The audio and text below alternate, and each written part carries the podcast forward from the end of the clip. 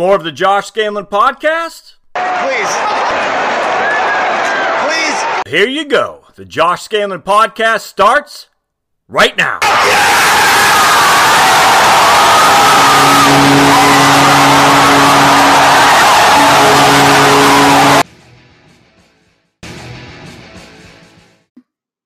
Welcome to the Josh Scandlen podcast.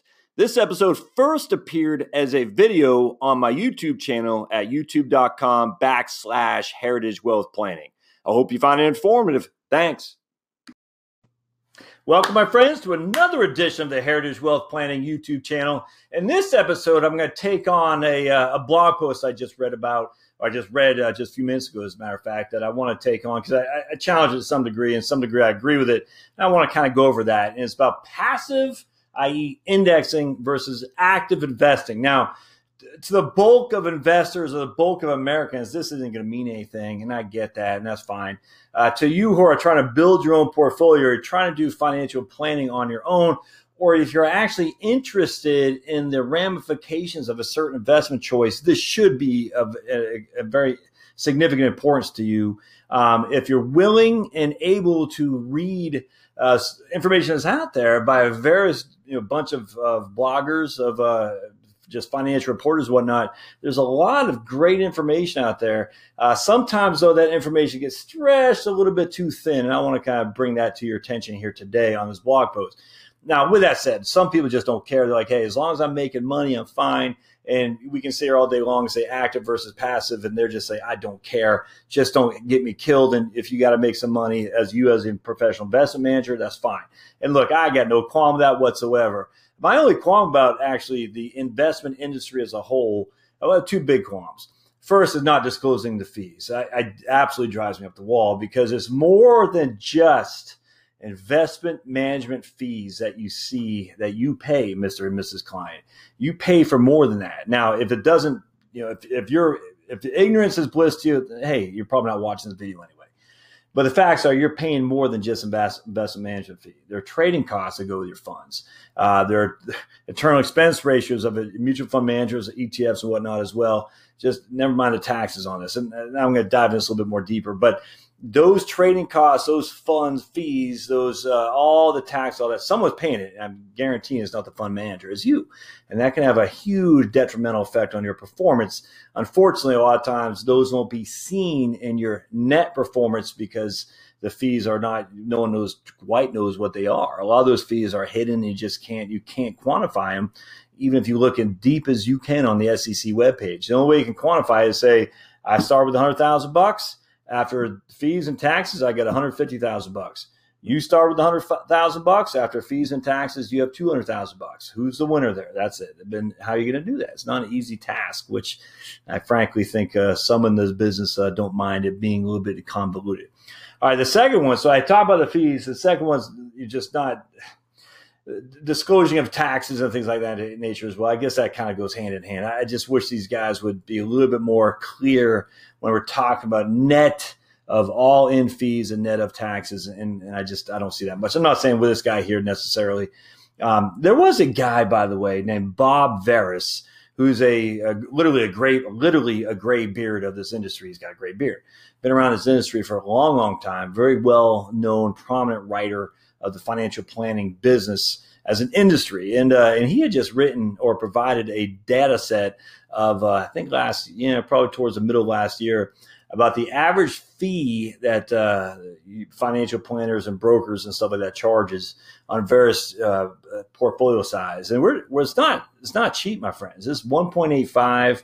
Uh, for portfolios up to 250, a little bit less for portfolios above that. But still, we're talking the all in fee, trading cost, and uh, management fees and mutual fund fees, expense ratios and whatnot, well over one percent, well over one percent for almost any asset size. It's uh, it's pretty amazing when you think about it, and that did not include taxes either. Um, and that's just that's pretty substantial. I mean, so for a million bucks, that's ten thousand bucks a year. That's just a fact. Now, I'm not going to make a judgment. That's up to you to decide if it's worth it.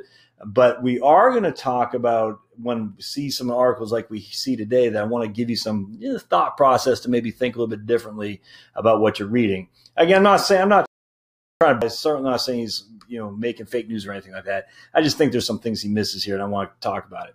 Um, the first thing that jumped out at me was 100. I could not agree with this more. Active fund managers are often nothing more nothing more than high price closet indexers. Now, there's a lot to that statement. This guy named Bill Miller, who ran the Legg Mason Value Trust for many many years, um, it just he's a wonderful fund manager. He got hammered in 2007 and 8 I think he had a big bet on Countrywide. I, I can't remember, but I just remember he got killed. And when he was, you know, the golden child for 15 straight years, those 18 months from 2007 to 2008, no one wanted to touch him with a 10 foot pole. He was like, had leprosy. It was crazy.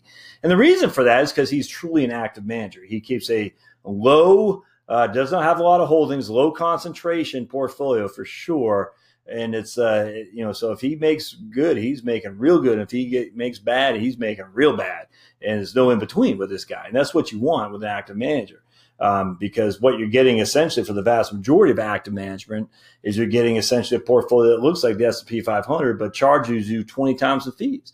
And you're never going to beat the index like that. So I completely agree. And that's the the, the, the on this guy right here Hightower uh, Twick, Twickenham out of Huntsville, Alabama. That's the basis of his article, and I completely, completely agree with that. Um, I, I, just as a for the record, I have a file. Uh, man, I got. I don't think I have it back there. But if you think about like a box, um, is you know like those plastic crates, those totes that you have. I just got paper after paper after paper of just to be read stuff in there. Just print it, throw it in, print it, throw it in. And so this article came out in 2000, it doesn't say here, does it? But it came out in 2017. And uh, let's see, published, yeah, May 19th, 2017. And I just got to reading it today. And so I'm about a year behind, actually. if you ever heard of Nassim Taleb, uh, uh, uh, Nassim Nicholas Taleb, uh, he has he write Anti-Fragile, The Black Swan, all these things. He's got new books, Skin in the Game, which I've got to read. Uh, he calls it the anti-library. For every piece of literature you read, like this, and this uh, right here is a historic variation in Arctic ice. Has nothing to do with financial planning, but I'm very interested in the uh, the science, so-called science behind the uh, uh the global warming slash climate change debate. But anyway, for every piece that you read, you're going to gather five more pieces on top of that, and your anti-library just grows and grows and grows. Uh, Nassim would say that's a sign of a, an intellectual. I'm not never been one to call myself an intellectual, but if that's true, that I am one because my my to be read folder is uh, it's just it's like Jack and the Beanstalk, man. That thing is big and it's growing all the time. All right. Uh, so I want to talk about. Uh, okay, uh, it's been very extremely difficult for many active managers to outperform passive counterparts in the same asset class. Uh, that's why Vanguard has seen unprecedented fund flows in the past few years, more than all their competitors combined. Uh, that said, many investors suffer from biases when it comes to the active versus passive debate. One in particular is the status quo bias, uh, the bias that causes one to conclude that passive funds will always outperform active funds after seeing that the returns of the large cap passive benchmark S&P 500 have outperformed 90% of mutual funds over the last three to five years. Okay. Um, I don't know anyone who ever said uh, index funds will, all or passive funds will always outperform active funds. That, to say anything like that is silly. No one's going to say anything will always happen. That's just, that's dumb. Um, but I get what he's saying. He said that, you know, you can say my index fund will outperform yours over time. I, you know, I, I, I agree with that, frankly. But at the end of the day, no one's going to say will always outperform yours in any given time frame we're looking at because that no one anyone who makes that claim just run for the hills. And on the converse, anyone makes a claim on the other side too. Uh, active will always be indexes. Anytime they say that that term right there, that word always, they, run. They don't know what they're talking about. Um, this guy wants us to check our premises because active versus passive is cyclical, as seen in the chart below. Money pours into passive, and the stocks and passive strategies get overpriced. The money then cycles it back in active. Uh, we are precisely at a time when quality active funds should outperform for a long time. I, I haven't looked, you know, this is over a year now. I mean, May 20, uh, 19th, 2017. I haven't looked at the uh, if, if if he's right a year ago in this observation. Frank, I don't care. Um, but presumably, you could look to see if at least over the, the last year since he had written this article was he correct. Um, but here's so here's one of the drawbacks. Um, uh, seen okay. As you check it, active versus passive, passive is cyclical, as seen in the chart below. So what he's doing, and so he's showing this chart. Here is percentage of funds outperforming the S. I got a fly flying around there. Uh, outperforming S&P 500 on a five-year basis. Uh, so percentage of funds outperforming is in the green. And so 1980 to 84, basically, they had a lot. They had you know up to 90 percent. 1970, they had you know there. Um, here we had you know 50 something percent in 1994 to 1997. Here from 2004 to 2010, we had about 40 percent or 50 percent. Um, so given that we have what's that a 50 year time frame roughly, even here uh, the vast here's the 50 percent line. Only on a few years did was the active funds outperforming the S and P, and I mean even half of them were. Uh, I mean, you had a couple years, but just not much. And but that even that doesn't matter because what matters is actually is the compounding nature of this. And this is one of the things that drives me crazy about this whole argument: passive versus uh, uh, active. All right, let's just say you outperform me two of uh, three or five years, uh, but maybe only outperform me by ten basis points or one tenth of a percent and I outperform you by 90 basis points in the two of the five years which I beat you. All right. So again, you beat me three out of five times. So in terms of a record, you're three wins and two and, two losses. I'm two wins and three losses. But your record of outperforming was only that big, where my record of outperforming was sizably higher than yours. It doesn't. You don't even need to get this trusty old Texas Instrument calculator to figure out who did better. So th- this, I just, uh, this kind of stuff drives me crazy because it's basically stating um, the, the insinuation is, oh, you beat us so many times, and by nature, we're going to beat you so many times. But no one cares, or you shouldn't really care if we beat you three years out of five. You should care is at the end of five years who has the best returns. And that's all that matters, frankly. Now, uh, that happens to coincide with index funds beating active funds year in, year out, over and over and over again. Yes, there are some divergences here, as we can see. A little bit right there, a little bit right there. And even here, though, in the supposed heyday of active management after the financial crisis of 2008, 7 and 8, and then during the, the great bear markets of 2001 and 2, I mean, we're only talking, I mean, basically only broke 60% of active management, even beat the index in that one year, 2010. And So we're not even getting over 50%, which means one of every two active managers underperformed the index on a year over year basis. So it's, it's, again, it's just, it's just a bad, if that's what he's using to state his claim that active quality, quality active funds should outperform over a long time, again, it's just, I completely disagree with it. And again, what makes a quality active fund? That, that's a, a second thing.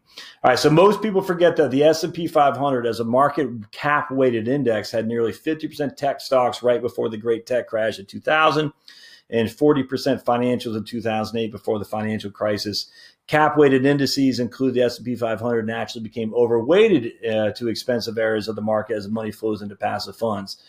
Uh, I, I mean, see, even that, I mean, even that causes something to be debated because what he's saying is if you look, Vanguard has seen unprecedented fund flows in the past few years, more than all their competitors combined. Well, we're now in 2017 when this article was written, and he's saying in 2000, um, you know, basically the, the idea was that the passive were getting all these funds going into the passive investments, we're getting all the funds going to index funds, driving up the prices of uh, large cap growth tech stocks, and, and particularly, and thus they they crashed and burned when the markets declined. But back in the late '90s, people were not nearly as hip on indices or index investing as they are today. It just wasn't the case.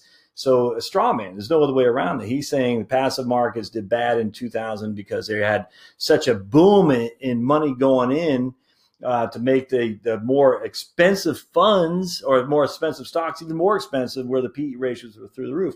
But his evidence of that is not does not prove that. His evidence is Vanguard seen unprecedented fund flows in the past few years.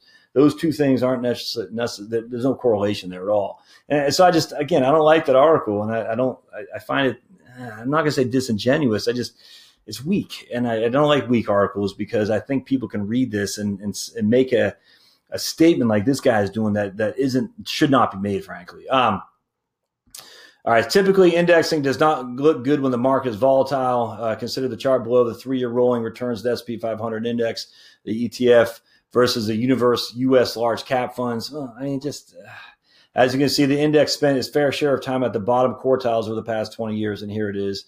Yeah, a little bit. So we had a couple of bottom uh, quartiles. Did anyone ever say that index funds are going to be volatile? Uh, they don't carry cash. So the whole point of indexing is not to have any cash. Inherently, they'd be volatile for sure. And I agree that when you're market or cap weighted, the bigger the company, Apple or Amazon, was going to have a bigger proportion of the overall constituents that you have because mark weighted means the biggest stocks are going to represent the biggest proportion of your fund. I completely get that. Um, but the index fund, it's stocks. There is no cash, none. It's 100% stocks. For it not to be volatile would not be a stock fund. just, uh, I, I, just, okay, so yeah, so maybe a little bit more volatile. Uh, but again, did we outperform from point A to point B? And I say we as an indexer myself. Um, and if we did, and someone bought the index fund for the understanding that you're going to be 100% in stocks, that you're going to have more volatility than the average large cap fund, which maybe even keeps 10, 15% cash. And I don't think that's a very good argument to make. Um, and so it does not look good when the market is volatile. I always kind of chuckle at this too. All right. So let's say the, S&P 500 is down 55% top to bottom from 2007 to 2009. All right, 55%. All right. So you had 100,000 bucks in there. It's only worth 45,000 bucks at from March on March 9th, 2009. Your $100,000 investment that you made in October 2007 was worth 45,000 bucks at the end of that time period. All right. So that's pretty aggressive. That's pretty volatile. That's pretty significant. The average large cap fund down 39%. So now his $100,000 is worth $61,000 at the end of that time frame. Uh, I've been in this business a long time, my friends. No one sits there and say, "Oh man, I'm glad I'm not that guy," because that guy is down 55% and I'm down 39%. That's where I want to be. No one says that. Um, at the end of the day, they're saying, "Why am I down at all? Why didn't you, as the active manager, avoid that?" And that's the issue active management, the presumption is that they're going to avoid some of this market decline, and they certainly did not do that in 2007, 8, and going to 2009. Absolutely did not do that in 2001 and 2. Maybe they did it a little bit less than the S&P 500 index because they have some cash. They have cash. The S&P 500 index does not have that headwind of cash. Thus, you take the lack of cash, you take his low fees, and that's where the outperformance is. It's literally that simple. Nothing more needs to be stated, but I want to hit over a little bit more here. Um, this actually kind of ticks me off. Um, I must point out that most mutual fund man, uh, not this, this right here does not tick me off. I could not agree more with what he's saying. I must point out that most mutual fund managers are passive investing vehicles.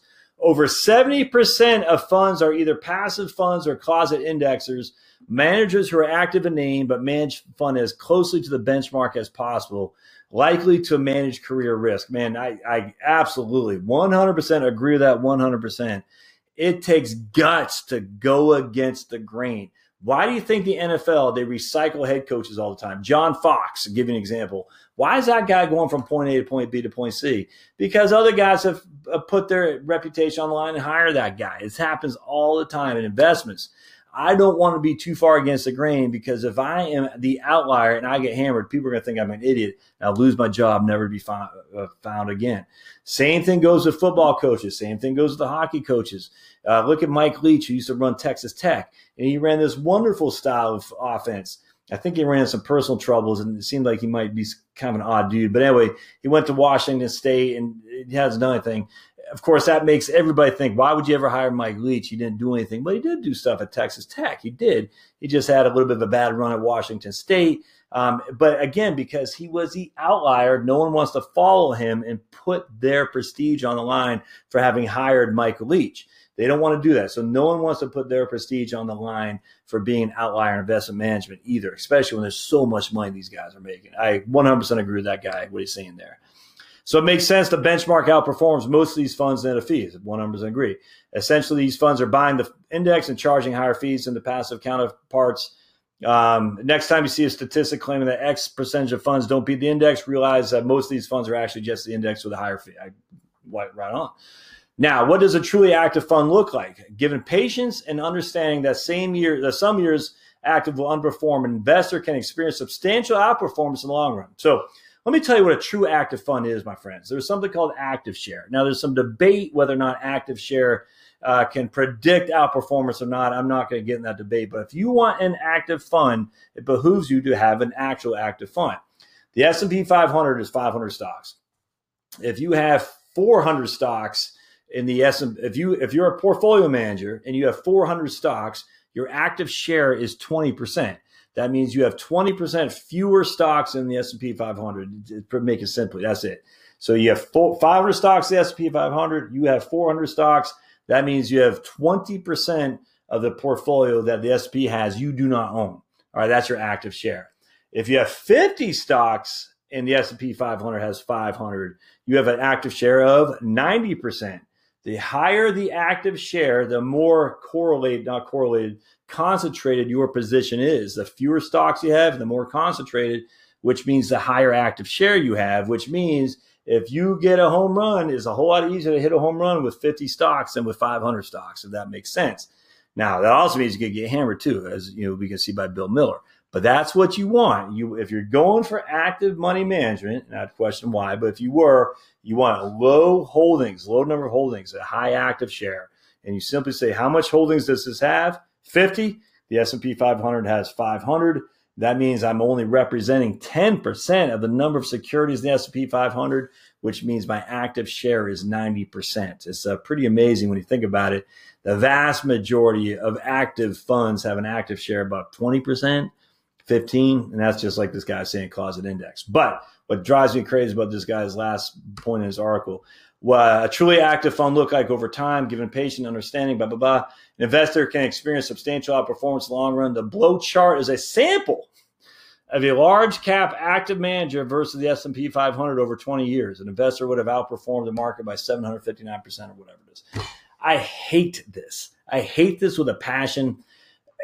What uh, hindsight, I can pick right now. If I want to show you how good I am as a stock investor, let me look behind me and say, this is the stocks I would have chosen. That doesn't mean anything. Yes, I could have outperformed the active fund or the S&P 500 by 739%. Hey, what is the sample of a large cap? What is that? What is that fund? B, is it net of fees? I don't know. C, how do I buy the flipping thing? I don't know what it is. You're not saying what it is. How do I buy it? I don't know. D, the biggest one. Could I have bought this fund beforehand with the understanding that that fund would have done this right now? No. that is where active managers lose. You do not know which funds are going to outperform. The only way you know which funds could outperform is via active share. There's no one sitting here now, 25 years ago, who said whatever this sample large cap fund. And I, Frank, I don't even know if this is legit. I don't know. Presumably it is because the guy's got to go through a compliance manager.